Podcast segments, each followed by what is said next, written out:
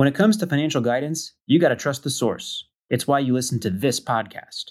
When Mindy and I want to upgrade our wallets, we turn to NerdWallet. Scott's right. Their expert team of nerds dives into the details to help you find smarter financial products. Before NerdWallet, Mindy and I were paying for vacations in cash, missing out on miles, and not even knowing what we're leaving on the table. But now we're flying through the skies for free thanks to our new cards with more miles and upgrades than ever. So if you want more travel rewards, hotel upgrades, or airport lounge access, no matter where you go next, let NerdWallet help you make it happen with a killer travel card. Don't wait to make smart financial decisions. Compare and find smarter credit cards, savings accounts, and more today at nerdwallet.com. NerdWallet, finance smarter. As with all cards, credit is subject to lender approval, and terms of each credit card issuer apply.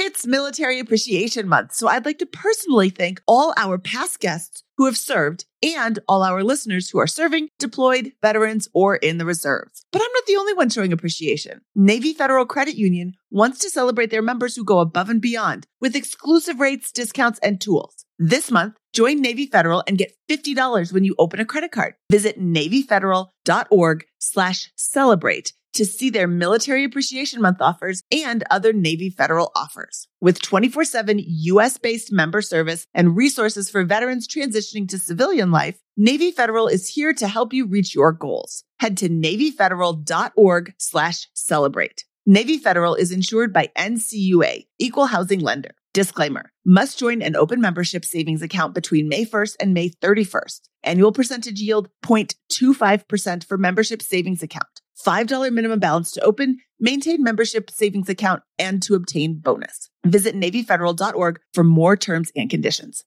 You ever feel like your vacation rental sits empty too often, missing out on potential income? Look, you're not alone. Many property owners struggle with underperforming bookings and the complexities of property management. But here's some good news Vacasa outperforms other property managers in 92% of the markets they operate. They've helped homeowners like you increase their bookings by an average of 24%, turning those empty days into profitable opportunities. Want to see what your earnings could look like with Vacasa? Visit biggerpockets.com slash Vacasa, spelled V-A-C-A-S-A, and get a free personalized income estimate today. That's biggerpockets.com slash Vacasa. Welcome to Bigger Pockets Money, show number five. So that's a personality flaw that I have. I just uh, know that I can do everything.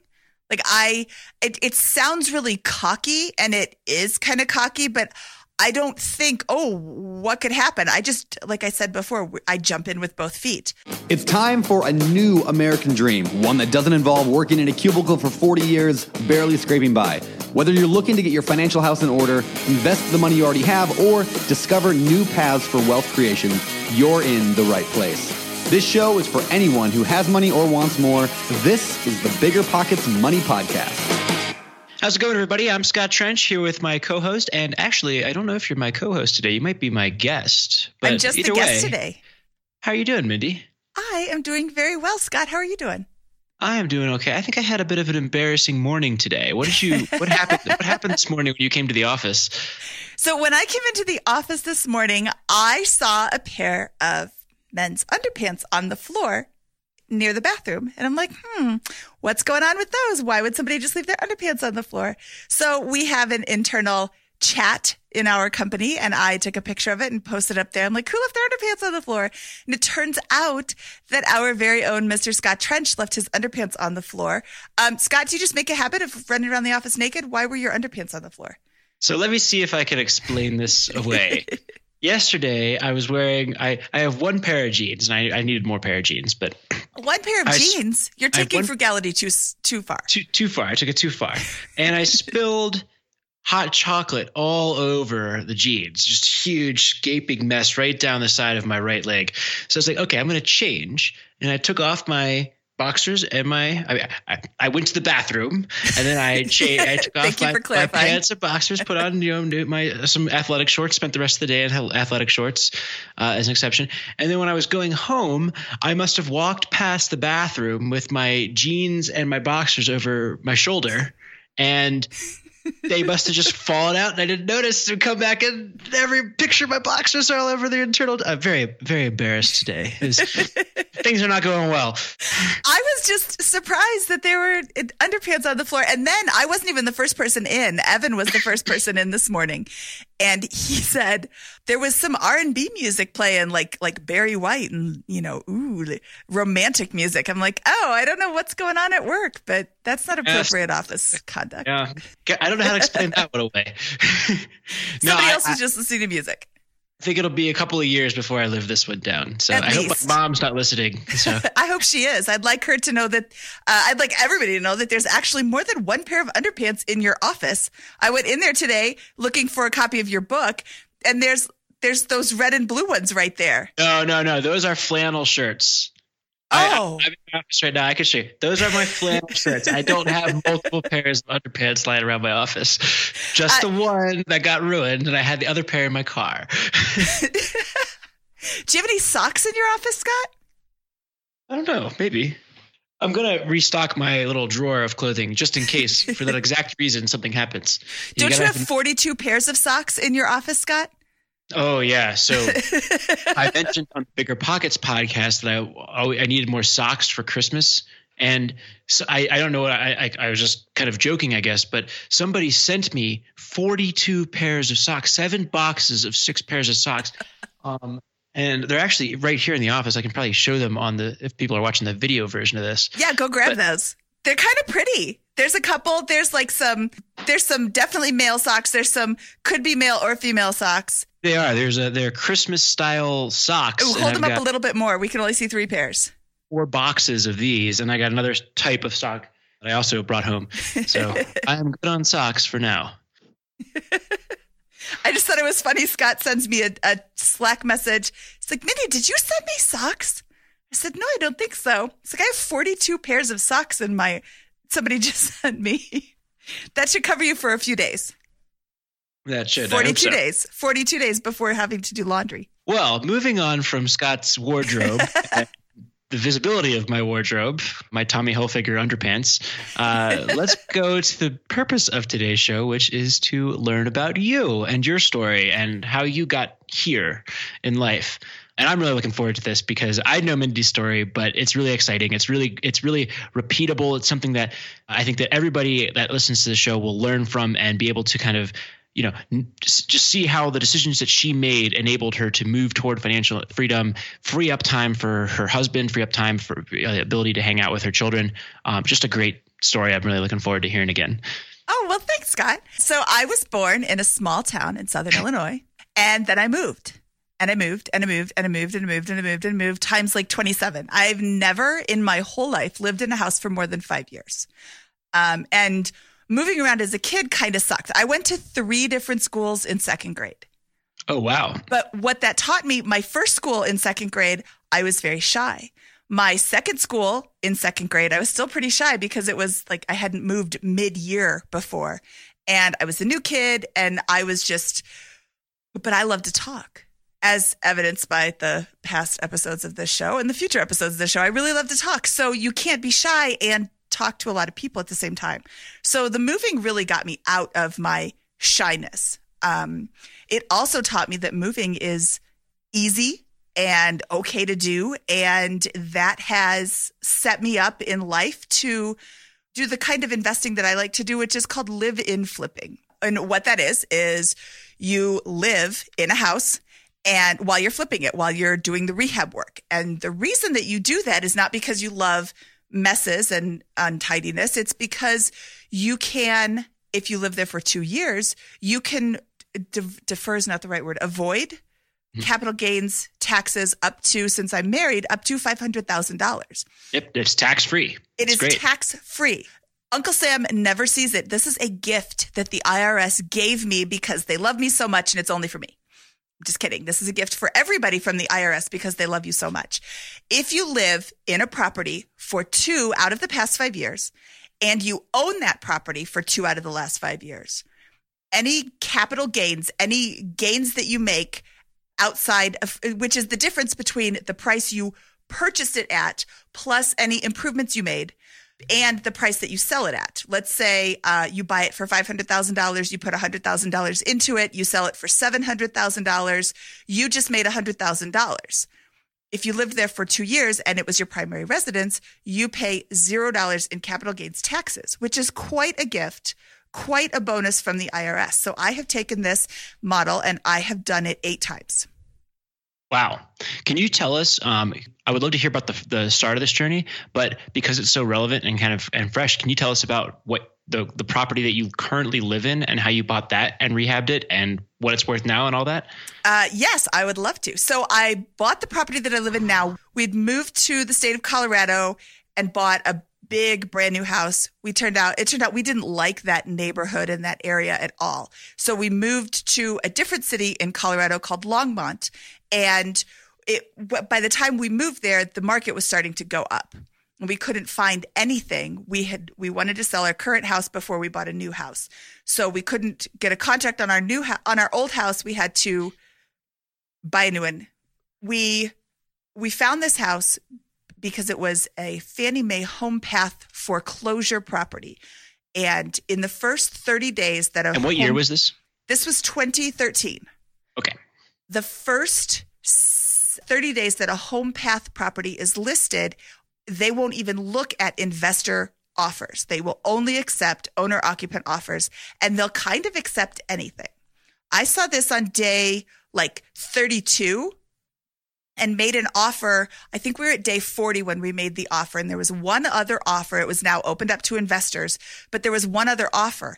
Fannie Mae wants to put owner occupants into properties. So they said, if you will live here for a year, you will get preference over this other bid. Well, I'll live there for a year if I get preference over this other bid. I had been outbid and lost out on all these properties just in the short time that I was looking. So we put in an offer. We said we'd live there for a year, which we did because if you say you're going to live there and then you don't, that's mortgage fraud. And that's a whole nother story.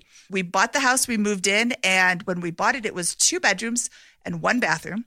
We paid $176,000 for it. It was 1,300 square feet. And it was one of the ugliest houses I've ever lived in. I've lived in a lot of ugly houses, and this one was pretty tops. We put in pretty much new everything. We have new siding, new windows. We popped the top and added 500 square feet upstairs. We took this large, unusable space in the back of the house and turned it into a dining room, bedroom, bathroom. Uh, so now the house has four bedrooms and three bathrooms, and it is 1,800 square feet. And I estimate, as a real estate agent, I estimate that I could put it on the market today for $550,000 and get an offer instantly. So, what would your net profit after tax be? Oh, you're going to make me do math now. Okay, so we paid, let's open up a calculator. We paid 176 and we probably put $200,000 or I'm sorry, we put $100,000 in so so it's worth 276 minus 550 equals I would probably make $274,000 if I sold this property today. And if I listed it at 550, I could sell it today. Um, So that's and that's that's all after tax. What kind of you know I don't even know the, how to do this one, but what kind of income do you think someone would need to make in order to achieve that level of after tax income in a year? 300 oh. $400,000, 350? Probably $400,000 because up there you're at the top tax bracket and I have not paid attention to the new tax changes yet. What is the hmm. top tax bracket? Like 38%? Oh, I, I couldn't tell you that one either. I think but it's the, like 38%. So let's see. But this is this the, this is a, such a phenomenal way to create so much investable liquidity, just like and, and the ability to create so much equity after and, and be able to harness it tax free is just such a powerful thing to do. And you know, was th- was this a big part of your ability to achieve the current level of net worth that you have? Those eight other flips. Yes, absolutely. There, I'm looking through my mental stack and I made $20,000 on my first one, which was a, a, total accident. I bought a condo. I lived in it for four years. I got married. My husband had a house. So we sold the condo and we sold it for $25,000 more than I paid for it. And I think I put in like a thousand dollars. I put in a new tile floor that I did myself. I mean, with the help of my dad, I, I didn't like pay somebody to do it. I painted all the walls. I put a new light fixture in the kitchen. Like that's it. Over the course of four years, I did pretty much nothing to the house and I made $25,000, which I put right in my pocket. and then moved on to another one. I'm like, I want to do this again. So we flipped my husband's house and we flipped a condo in the city of Chicago. And then we moved out to the suburbs and flipped a bunch of houses out there. And living in it for two years means that I don't have to pay any capital gains taxes. So, you know, $100,000 from this house, $150,000 from that house, $50,000 from that house. You know, that's a salary. That's a couple of salaries. That's, you know, three or four salaries. And it's all just tax free. Tax free. Well, yeah. And one of, so, you know, I like to house hack. So I buy duplexes, live in them. One of the things that happens with the house hack is I had to treat my property as three quarters of an, or at least half, you know, if I live in a duplex in one half, half of it is a investment property, half of it's a primary residence.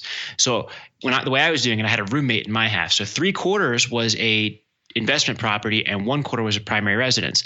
I'm excluded from three quarters of this benefit that you are able to receive by doing a live-in flip. And that is a huge drawback of one of the of, of my strategy of house hacking and a huge advantage of what you're doing. You get the house to yourself and you get to ex you get to you know exclude the entire purchase price from from a, a, a potential sales tax unless it's over 250 or 500 thousand dollars. Yes, and let's let's clarify that for people who aren't so familiar with it. Two hundred and fifty thousand dollars is the capital gains tax exemption if you're single. So you would be $250,000. Since I'm married, my anniversary is tomorrow. I'll be married Oh, 16 happy years tomorrow. Thank you. I have been, I've done this my whole married life, and I have the exclusion up to $500,000. I haven't ever hit that. I think that my current house, I'm not anxious to move. I actually want to see if I can stay in a house longer than five years. but I really like the neighborhood. We we had a massive flood about four months after we moved in to the property, and there like the neighborhood was kind of cut off from everything else. So all of our neighbors got together. We had a big party. We we really got to know each other, and I love the neighborhood. So I don't want to move, but I so I think down the road I am going to hit that five hundred thousand dollars. But honestly, that's a really nice problem to have. Yeah, absolutely. Quick, so let me ask a couple questions here. One, how well, you started in 2013, so and and, and On you my have a- current house, on your current house, yeah, on the current house. And how old are your girls? my girls are almost eleven and just turned eight.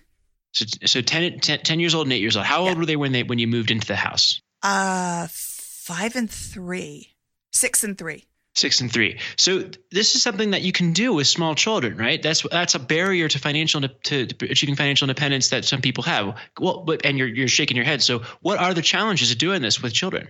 Okay, so it it sounds like all unicorns and rainbows. Like, yay, you get all this money, but you have to live in a construction zone.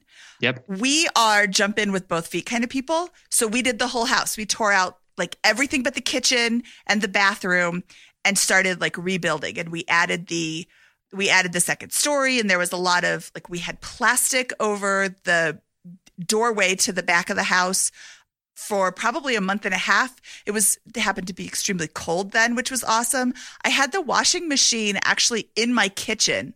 I knew I was taking out the floor so and replacing it so I didn't care, but I had to drill holes in my kitchen floor to put the waste pipes and the water pipes to my kitchen or my uh, washing machine so I could do laundry. There wasn't heat in the back of the house at that time. So, you know, there's a bit of sacrifice. However, if you're going to live there for two years, you don't have to jump in with both feet. You can start by remodeling the bathroom and, you know, remodeling the bedrooms and, you know, knocking out a wall or whatever it is that you need to do. I do recommend that you keep at least one room untouched at a time. So you have a place to go that isn't just covered in dust and construction supplies. And I would say, like, to kind of batch your projects together, I knew that we were going to have to rewire the whole house. I think it had 60 amp service, 60 amp electrical service, and we had to go up to, we went up to two, 200. Is it 200 or 220? I'm drawing a blank now. We went up to 200, I think. I And think that to was be two two twenty, right? 220. I can't remember now. I am completely drawing a blank on that. 220 sounds right. Whatever. We had the electrical service upgraded. And to do that in the whole house, you kind of have to open up all the walls at the same time. and we were pulling wires through like underneath the kitchen and in the crawl space and up through the garage and a lot of stuff that if you do it room by room, you may have to call your electrician back multiple times. Mhm. I am very blessed in that my electrician is my father in law. So he just came and stayed with us for a while. He loves the girls, the girls love him. So they'd play in the morning and then he'd go rewire the house in the afternoon. Now, now, suppose you don't have this advantage that you've got of the uh, father-in-law. How much would that electrical work have, have cost you in that scenario? Oh, ten, fifteen thousand dollars. Okay, so you're still up two hundred and forty thousand dollars, uh, even after the electrical bill on the on the property, right? Yes. And I put in I put in, you know, a couple thousand dollars just in supplies and permits. I did everything permitted and I totally recommend that you consult your permit office of your city and get everything permitted because if you're going to significantly increase the value of the home, uh, significantly increase the layout of the home or you know upgrade the electrical the plumbing whatever you want to get that permitted and approved by the city so you don't have to go back later and try to get it re-permitted. When you go to sell the house people are going to ask about permits. And having the permit there is a is a better choice So you mentioned that you know it's not all uh, uh, sunshine and roses in this process. Tell me about moving with a family. You know, because because I am a single guy and I don't like moving. I understand the value of moving and and and to you know I'm, I can I do so every every year or so to buy a house hack, but that's a big thing that families don't want to do. What's it like moving a school age girl at six years old to a new a new place? Well, it's a lot of work. You have to, you know, you, you pack up, you start packing up things that you don't necessarily need. We moved in the summer, so we, you know, it was very easy to pack up all the big coats and the, you know, the sweaters and the will the winter gear as you're starting packing. And then you just, you know, you pack up some toys that they won't miss. You pack up it, it's just like moving as a regular person. You just have more mm. stuff to move. And if they're school age kids, they're not going to be very helpful with the packing the three year old was not all that helpful packing. She would be like, Oh, I want to play with this toy. I'm like, I just put it in the box. But you know, you get you get through it. I was a stay at home mom at the time, which I think was really, really helpful. Being a stay at home mom allowed me to do a lot of the running around and a lot of the errands that my husband, because we do most of the work ourselves, he didn't have time for during the day. He was actually working a real job. And then at night he would stop working and you know, you put a movie on for the kids and you work on the house. And one of the things, uh, let me know if I'm correct here. You bought a house that was probably well within your means to purchase at that 175 price point. Is that correct? That is correct. And I don't want to be like preachy, but we could have paid cash for the house because we had sold another house to. So we lived in Wisconsin. We moved to Douglas County, Colorado, and put down 25% on the house there, which was like $400,000. So we put down $100,000 there. And then we had, I mean, we made more than $100,000 on the other house. So we just had this extra money. It's not extra money. I mean, you can always put a use to it, but we had this extra money sitting around. We had gotten a loan or applied for a loan for the house in the current house in Longmont. But there was a series of snafus, and we thought we weren't going to be able to get the loan. We we applied for a loan because we could have a low down payment. Twenty percent of one hundred and seventy six thousand is like what 40,000 36,000 something like that. So I only had I took my 100,000 that I made from selling the other house and, or that I got after selling the other house and I didn't have to put it all back down on this next house. I could put down a small percentage of it and then just keep the rest and invest it. So I had the low down payment and I, I think my interest rate is 3.25% for 15 years, which is kind of unheard of. That's like the low almost the lowest you can go. So, it's fantastic. You financed at a great time when rates were super, super low, and you got a 15 year mortgage, which allows you to get even lower rates, right? Yes. And in hindsight, I would have gone with the 30 year because it was like 3.5 or something. And I can take that money and invest it in the stock market, in other rental properties, in other real estate ventures, and make more money than that 3.5% that I'm paying out. So we're actually looking at refinancing the property back into a 30 year loan while I have a job. My husband does not work anymore at a job that pays him. he Yeah. still works. Well, yeah. I mean, what you've, I mean, so, I mean, to, to summarize what we've talked about so far, you started off by house hacking and you made a cool 20 grand and you've just parlayed that, or I'm sorry, not house hacking, live in flipping. Live in flipping. And you've parlayed that eight times now. And and each time you have more and more, plus you're I'm assuming saving in your personal life and being financially responsible throughout the whole process. So you're stockpiling cash and then realizing these huge gains that are all after tax readily accessible wealth that you can use. And then you get to the point where you get where you are now where you bought this $175000 home and can easily put down 100k uh, in, in, in, expenses for uh, you know the rehab, and now you're sitting on a big pile of equity, and you're financially independent alongside you know alongside your husband who just quit his job, right? Yes, he has been retired or financially financially independent. He's he's been he quit his job in April of last year.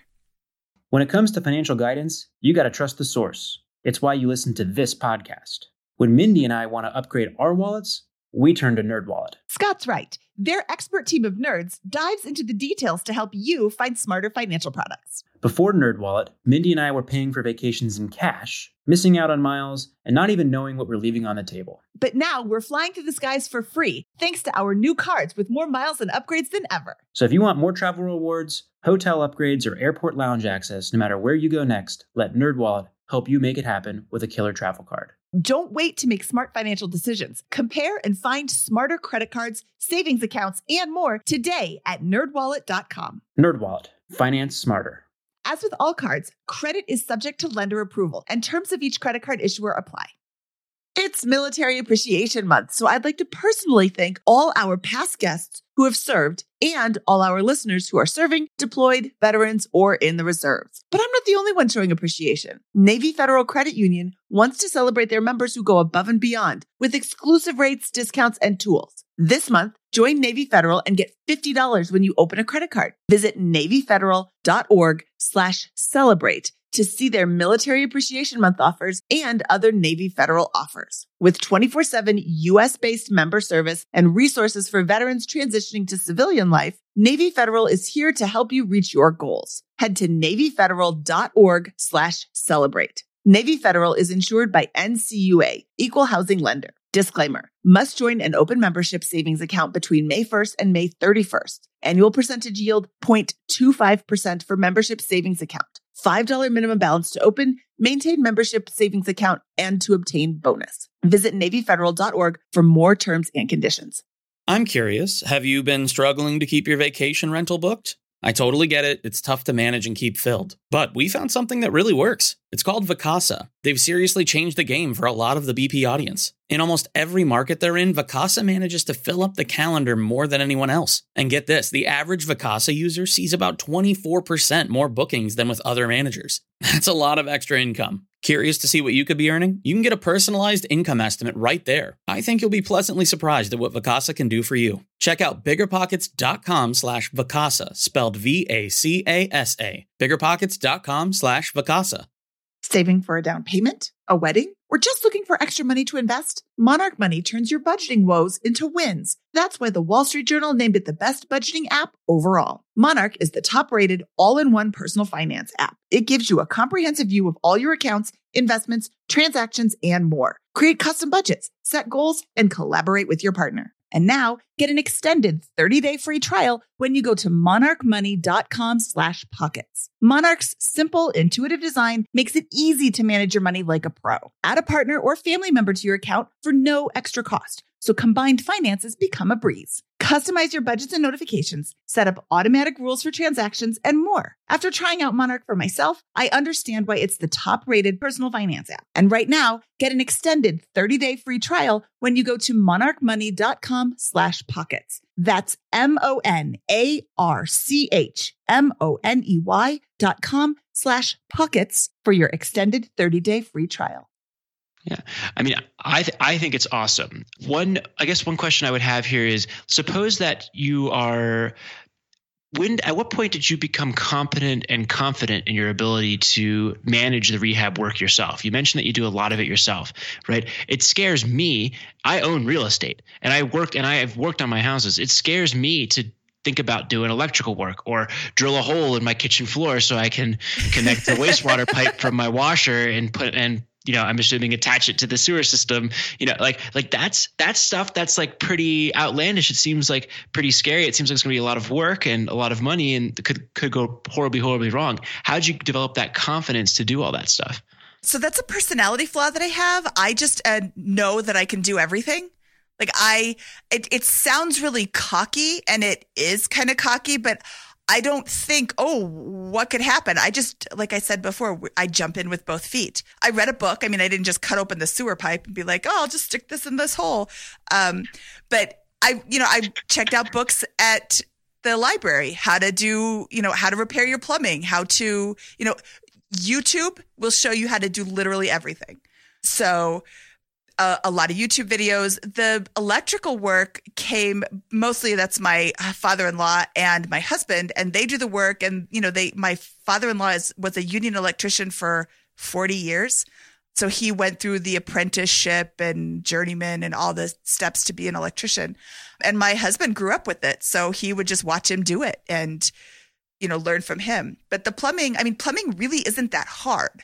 You could do plumbing. I have a hard time getting the, the, like getting everything tight enough. I don't have the physical strength to tighten all of the, the clamps and all of that, you know, with the plumbing so that it doesn't leak. But they have this new thing called it's not even new. It's called PEX and it stands for some giant chemical word, but it's it's called PEX tubing and it goes together with uh, like this little ring and a connector and like a $75 tool. And all you do is close it like this. It crimps the thing completely closed. I can't explain it any better than that. Go to YouTube and look at a, a, like a YouTube video and it really is as easy as it looks on YouTube. The the tool is $75 and that has saved me thousands of dollars in plumbing repairs and plumbing costs and you know hiring a plumber because we were able to do it all ourselves.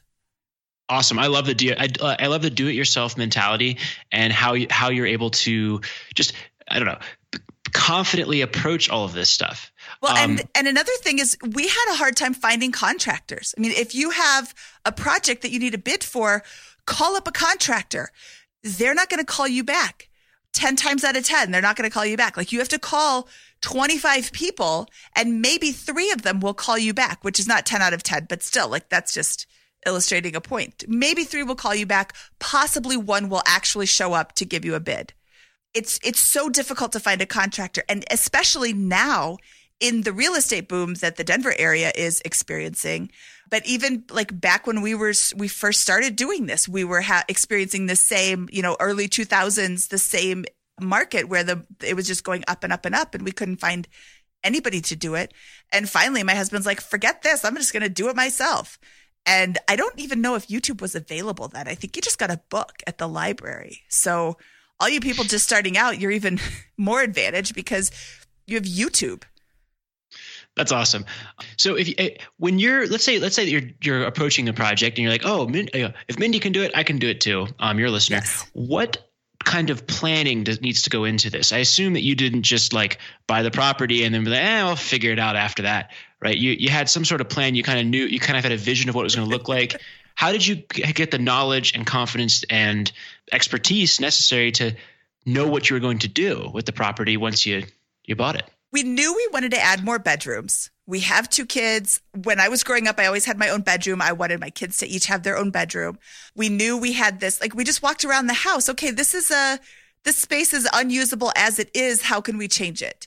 Oh, we can make it into a bedroom. Well, we should add an extra bathroom oh, I would like to have a dining room, which in retrospect was a stupid idea. We never eat there ever. We always eat at the kitchen table. But dining room? I have a dining room just off the kitchen, like towards the back of the house as you walk out to the backyard. Oh yes, yeah, I've been I've been to Mindy's house several times. I didn't even recognize it as a dining room. it's just a space where I keep my kitchen table, my dining room table. So I I would definitely recommend if you're buying a house, live in it for a couple of months and really get a feel of the house. Oh, it would be really great to have this. The sliding glass door that was there off the kitchen was not there. It was a, just a solid wall, and the only door in and out of the house was the front door.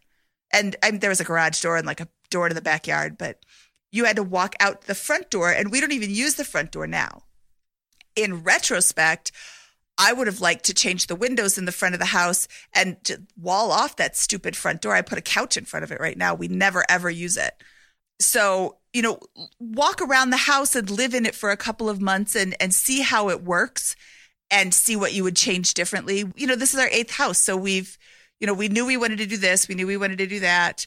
Pete, actually, Mr. Money Mustache, suggested the sliding glass door. And that was the best suggestion I've ever gotten from anybody. That was such a helpful suggestion. And I don't know that I would have come up with that by myself. He gives good in person advice too? He gives great in person advice too. Oh, wow. so, yeah, I just, I don't, I don't really know that I learned at any one place you know you it's I, you know it sounds to me like it's a con, it's it's it's a lifetime confidence and and mindset of i'm able to do this myself and i'll figure it out. And what i can't you know what i can't figure it out i am going to i'm good enough with money that i'll have the resources necessary to go hire it out in those in those few cases. I, I assume you hired out the pop top portion right? With the I where did. you where you added new structural components to the property and a new roof and all that kind of stuff right? I did. I hired a guy off craigslist which i recommend 0% doing again. I hired a guy and he came out. He was so excited to do this job. He came out every day for the first week, gung ho, on time, stopped at the store on the way there, or gave me a list of stuff to go get, and just like jumped in with both feet doing this. And then by the second week, he was, I don't know if he was bored or if he just doesn't have good time management skills, but he started coming later and later and leaving earlier and earlier and taking a longer lunch and arriving and then, oh, I have to go to Home Depot to get this. Well, I could get it. I'm a stay at home mom. I'm not doing anything except, you know, cleaning the house. I could wait to go get this, you know, let me do these things. And it just kind of turned into a debacle that, that devolved over a couple of months. And we eventually fired him and we hired people that as we were walking around the neighborhood, we saw them working on somebody else's house and they did really amazing work from the outside. And we went up and talked to them and they said, Hey, you want to come in and check out the house? Go ahead. Drywall is next week, so you can still see everything that we've done right now. So we went in. The guy showed us how he did stairs, which I still don't exactly know how he does his stairs to make them so amazing, but they don't squeak, they don't shift, they don't move, they don't, I mean, they're not supposed to shift or move, but a lot of stairs squeak, and his stairs are like rock solid. And it was just beautiful work. He did he didn't just nail things together. He he glued them and then nailed them so it's more secure. And just the way he did things was really amazing and it was great to see it in person. So I would recommend if you're if you're contemplating starting off on this at when you find a contractor if you're not comfortable doing it yourself, go to their current job site and look around.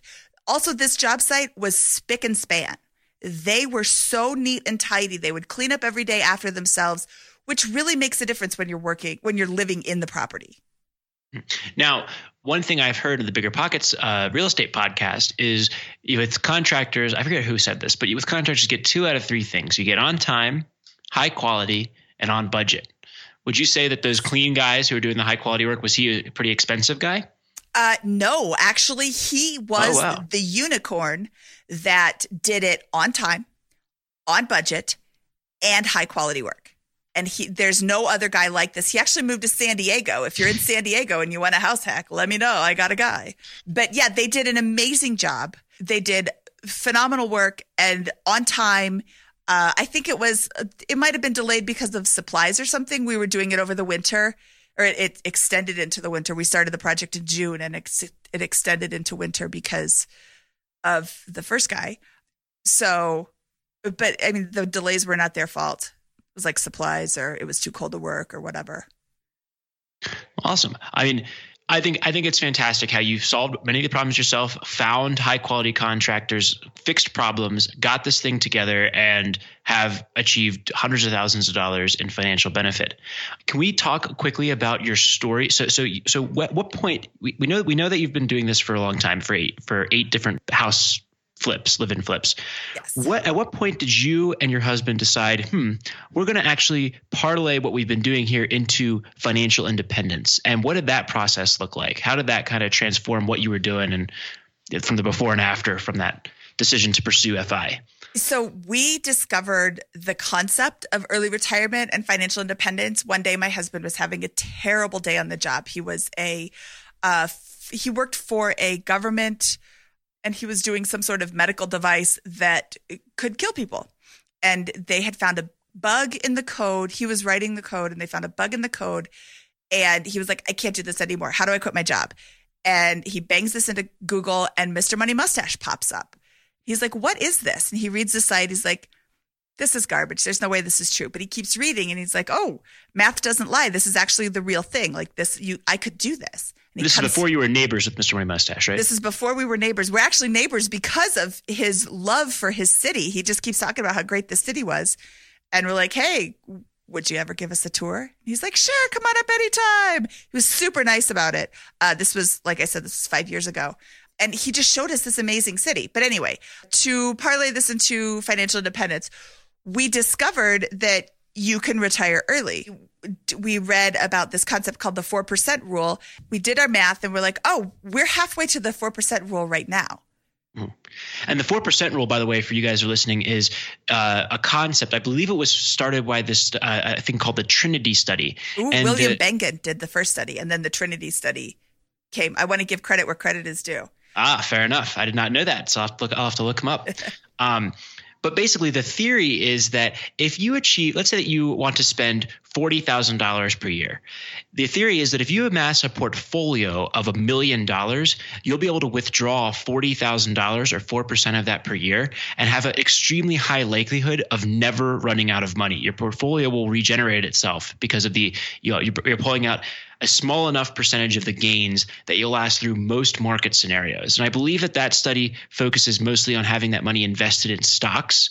But if you you know you, there's other ways to tweak your portfolio that so that you know uh, maybe you're you're more conservative or you have even higher probabilities than that. But the four percent rule is often touted as a rule of thumb that if you have you know if you accumulate 25 times the amount of your annual spending four or you spend four percent of your total asset base that you'll be able to retire indefinitely. And that was your goal. You were you were halfway to it. Just you automatically realized it at the point where you discovered financial independence. Right. And it was just because by, of this just by being frugal and we, you we knew that we had to invest in our 401ks. So every year we would max out our 401ks. Uh, we were frugal enough that we could do that. He had a job, I had a job, and basically my job covered the 401k contributions. So I would start off the year every year I would donate to my 401k or I'm sorry, contribute to my 401k 100% of my salary. And it would take, you know, 3 or 6 months to get to that and then I would start collecting my salary. So that's called front loading your 401k where mm-hmm. you load it up in the beginning of the year. Um, and then he would continue to contribute to his 401k. So that counted for a lot, but then, you know, 2007, 2008 happened and our portfolio lost a lot of its value. And but we were still doing this real estate stuff and we just kept, you know, churning that over and over. So so you you had that portfolio going to 2007 2008 did you discover financial independence after before the great recession or after the great recession? After. It was in 2012 so we were still kind of at the bottom but denver was starting to pick up. Mm-hmm he had read a couple of blogs like Get Rich Slowly, Early Retirement Extreme. Early Retirement Extreme is a great blog, but just like the title says, it's extreme. It's like eating beans and rice for dinner every night and having peanut butter sandwiches for lunch. And then you can retire and have like $12 in your bank account. And it's not doable for a lot of people. But mm-hmm. these other blogs were like, hey, if you're just a little bit frugal, you know, save money on things that don't matter so you can spend money on things that do matter. We don't live a beads and rice lifestyle, but like I don't have brand new clothes all the time because I don't care. I have, you know, I have a really cool car because I wanted one since high school. So I bought it when I could. But I bought it now instead of, you know, in high school when it would have cost me a lot more opportunity cost wise.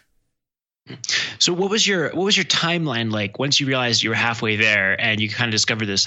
You know, did you set yourselves a target or anything like that, or a timeline in order uh, to move towards? We did. what an amazing question! We set a timeline. We set a goal of fifteen hundred days from January first, two thousand thirteen, which was sometime in February of twenty seventeen. That we wanted to hit.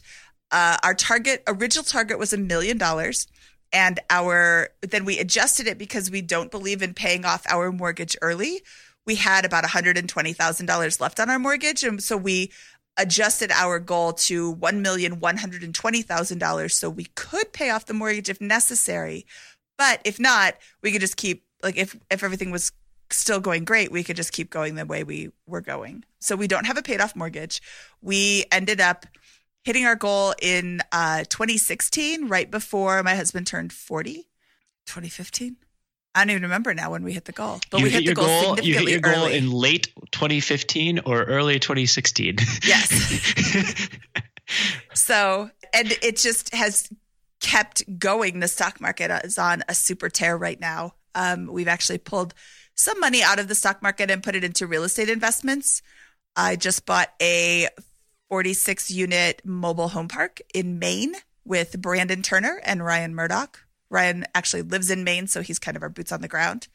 I've invested in real estate syndications and I do private lending, which is uh, me lending money as the bank to individuals who pay me a higher percentage rate. I think I'm making 10% returns on that, which is probably not as good as I could get in the stock market right now, but significantly safer. I mean, it sounds it sounds like you have what a lot of people, what I've discovered, a lot of millionaires have, which is their hands in a couple of different investments. You've got a large amount of home equity, you've got a substantial stock index portfolio, you've got a real estate investment, you lend money. This is this is what this is what I think uh, a lot of a lot of people who have achieved financial independence realize is that they have a lot of options and ways to diversify and sustain their their investments in really smart, creative ways that make sense with their portfolios. I agree. So, I think to you. Thank you. I think diversification is really important when you are building your your portfolio, especially when you're first starting out. If you have all your money in Apple stock and then all of a sudden it turns out that Apple, you know, is goes out of business, like that would happen, you have nothing. Ask all of those people that invested in Enron. Not only do they not have a job, they don't have any investments, and now they're working at Walmart as greeters because they're, you know, 65 and nobody's going to hire them. So, So I am took, I actually took a, a slightly different approach when I was starting out. I would actually have all my money in index funds, and then I put it all into a house hack, one asset that I could work on and guard very closely. But as I've got past six figures, now I'm starting to diversify a little bit more because of exactly what you said as as well. But yes, do you think it's sometimes hard for someone with like 25k to really diversify and maybe build up these first few properties? Well, I think that an index fund is pretty diversified. You're not in just one stock, you're in the Mhm. entire stock market. So, a rising tide, what is it? A rising tide lifts all ships. Mhm. Uh, so, when one, you know, the market is on a tear, you're on an index fund that is going up with the market going up. Or, the, you know, if the market's going down, then your index fund is going down. But it's not dependent on just one company or one stock. Regarding starting out, I love the house hacking idea. I love, you know, and I, I think you could safely argue that live in flipping is a form of house hacking. I am generating, a, I'm forcing a ton of appreciation by making improvements on the property. So if you, you need a place to live, why pay rent to somebody else when you could own the property and rent out a room? Or you could own the property and fix it up. Or you could own the property and rent out a room and fix it up. And, you know, there's a lot of different ways to cobble something together, but it doesn't have to be, you know, this, this huge outlay of cash. I mean, granted, if you're in New York City, you're probably going to have a harder time, Yeah. but you can go across the bridge is and get a far less expensive home. Awesome. Do you have anything else you want me to ask you about to cover uh, before we move on to our fire round equivalent? No, I don't think so. Okay, I think I think we covered pretty much everything, or not pretty much everything, but the like the big high levers of your of how you got started, how what what you did after that, how you the the big lever, which is, I think is live and flip for you, and Ooh, excuse Um, me. Yes. all that good stuff. Yeah, no, I think we covered a lot of it. All right. Uh, well, this has been awesome. Let's move on to our famous form. Put you in the hot seat, Mindy. Okay. What's your favorite finance book? My favorite finance book is called The Richest Man in Babylon by George S. Clason. And one of the so what I really love about this book is it was written in the 1920s and a hundred years ago, that information is still valid today. And it's basic concepts like be frugal, don't spend all the money that you make, invest the money that you, the extra money that you don't spend outside of your living expenses. Invest with people that have experience in this or expertise. It's just, it's really basic information. Investing isn't hard. And I think that just saying, here's this book that's 100 years old, giving you the exact same advice that you're getting now.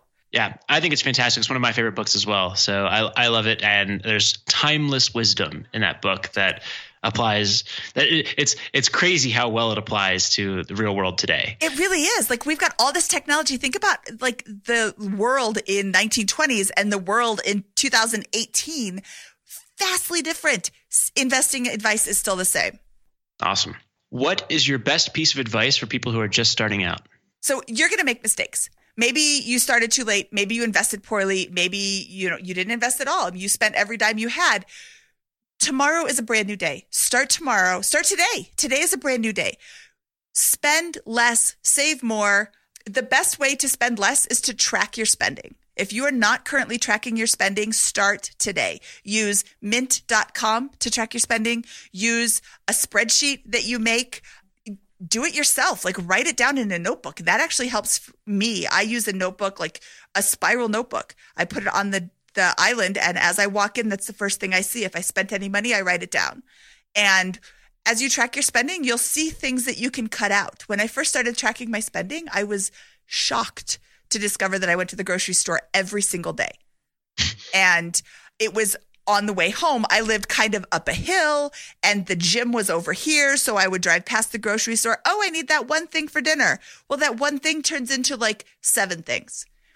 And you do that every single day. You're buying like 35 things you don't need every single week. And it adds up and the money adds up and the space adds up. So my best piece of advice for people who are just starting out, track your spending. There you go. That's awesome. Better. I love it. It's not. I love it. It's, it's it's not necessarily a budget, right? It's just tracking your spending and knowing what's what's happening, so that you can make those decisions and figure out, hey, this was not worth it, right? Yeah. So, I didn't I need it. that. What is your favorite joke to tell at parties? Ask me if I'm an orange. Are you an orange? No. I have small children. Uh, I, I aren't you glad I asked that question though? no. I'm sorry, that's a terrible joke. Yeah. No, that's, that's your favorite joke. That, that's all right. It's still awful. I got to put in there. So. Yes, you did. You always slip them in. all right. All right. Uh, before we peel out of here, let's ask one more question here, and that ask you where can people find out more about you? Well, funny you should ask. I am on biggerpockets.com. I am all over biggerpockets.com. I am the community manager there. So I am in at the forums all day, every day. You can email me at mindy at biggerpockets.com. You can tweet me at mindy at BP. So that's M I N D Y A T BP for bigger pockets. Instagram is the same, Mindy at BP. I think Facebook is also the same, Mindy at BP. Pretty much I'm everywhere and I would love to chat with you. Not Mindy you, Scott. Is everywhere. Mindy is a legend who has been so ridiculously active over the last couple of months, doing writing books, starting podcasts, hosting podcasts, Ooh. doing all this stuff. So that's ask been... me about my book, Scott. Oh, what? Yeah. Uh, do you have a book? Can you mention? Can you maybe mention that? I do. I wrote a book called How to Sell Your Home. And the reason I wrote this book is because there's this guy named Morgan Housel, and I have been following him forever. He's unbelievably brilliant. You know, he'd be a good guy to have on this show. He is so smart about money. And he wrote a post after he bought his first house. He lives in like a major metro area like New York City or something where it was like normal not to have a house and he finally bought a house and he's like every time i talked to my real estate agent i was back on google looking things up because there's so many things you don't know about buying a house. And the way that our publishing schedule worked it made more sense to publish how to sell your house how to sell your home first. And then we are next year i'm I, we're publishing how to buy a house. And You're writing you, two books? I well i've already written one. I'm writing one more. What a legend. uh, and that'll be out in 2019. I think January, but that's not set in stone yet. But yeah, so if you have a house to sell, there's so many things that you have to do in order to do it right. And you don't know what you don't know. So And your I, agent may not be able to may not may not know what they don't know, right? your And you see- agent might forget to tell you something. I mean, they maybe they've been doing this for a thousand years, and they're like, "Oh, everybody knows you need title insurance." I I was in the Bigger Pockets forums, and somebody said, "You know, oh, I didn't know I needed title insurance." Oh, well, I know you needed title insurance. So I put that in this book, and I'm going to put that in the How to Buy a House book too. So there will be a link in the show notes to how to sell your home. It is available wherever books are sold. It's also available at biggerpockets.com slash store. awesome. Well, that was a nice plug. Thanks. Thanks for the opportunity to plug my book. Well, this has been great. Um, do you have anything to add here before we close out and let everybody go home or do whatever they were going to do after I- they listen to this?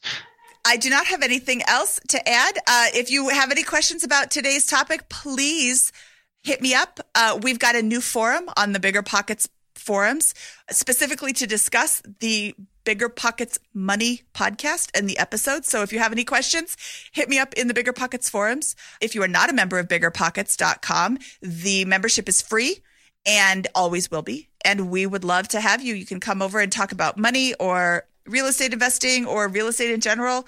We have more than 900,000 members who are happy to help you out with almost every aspect of finance. Awesome. Another great plug. Thank you, Mindy. Shall we wrap it up? Let's do it. From episode five of the Bigger Pockets Money Show, this is Scott Trench, over and out.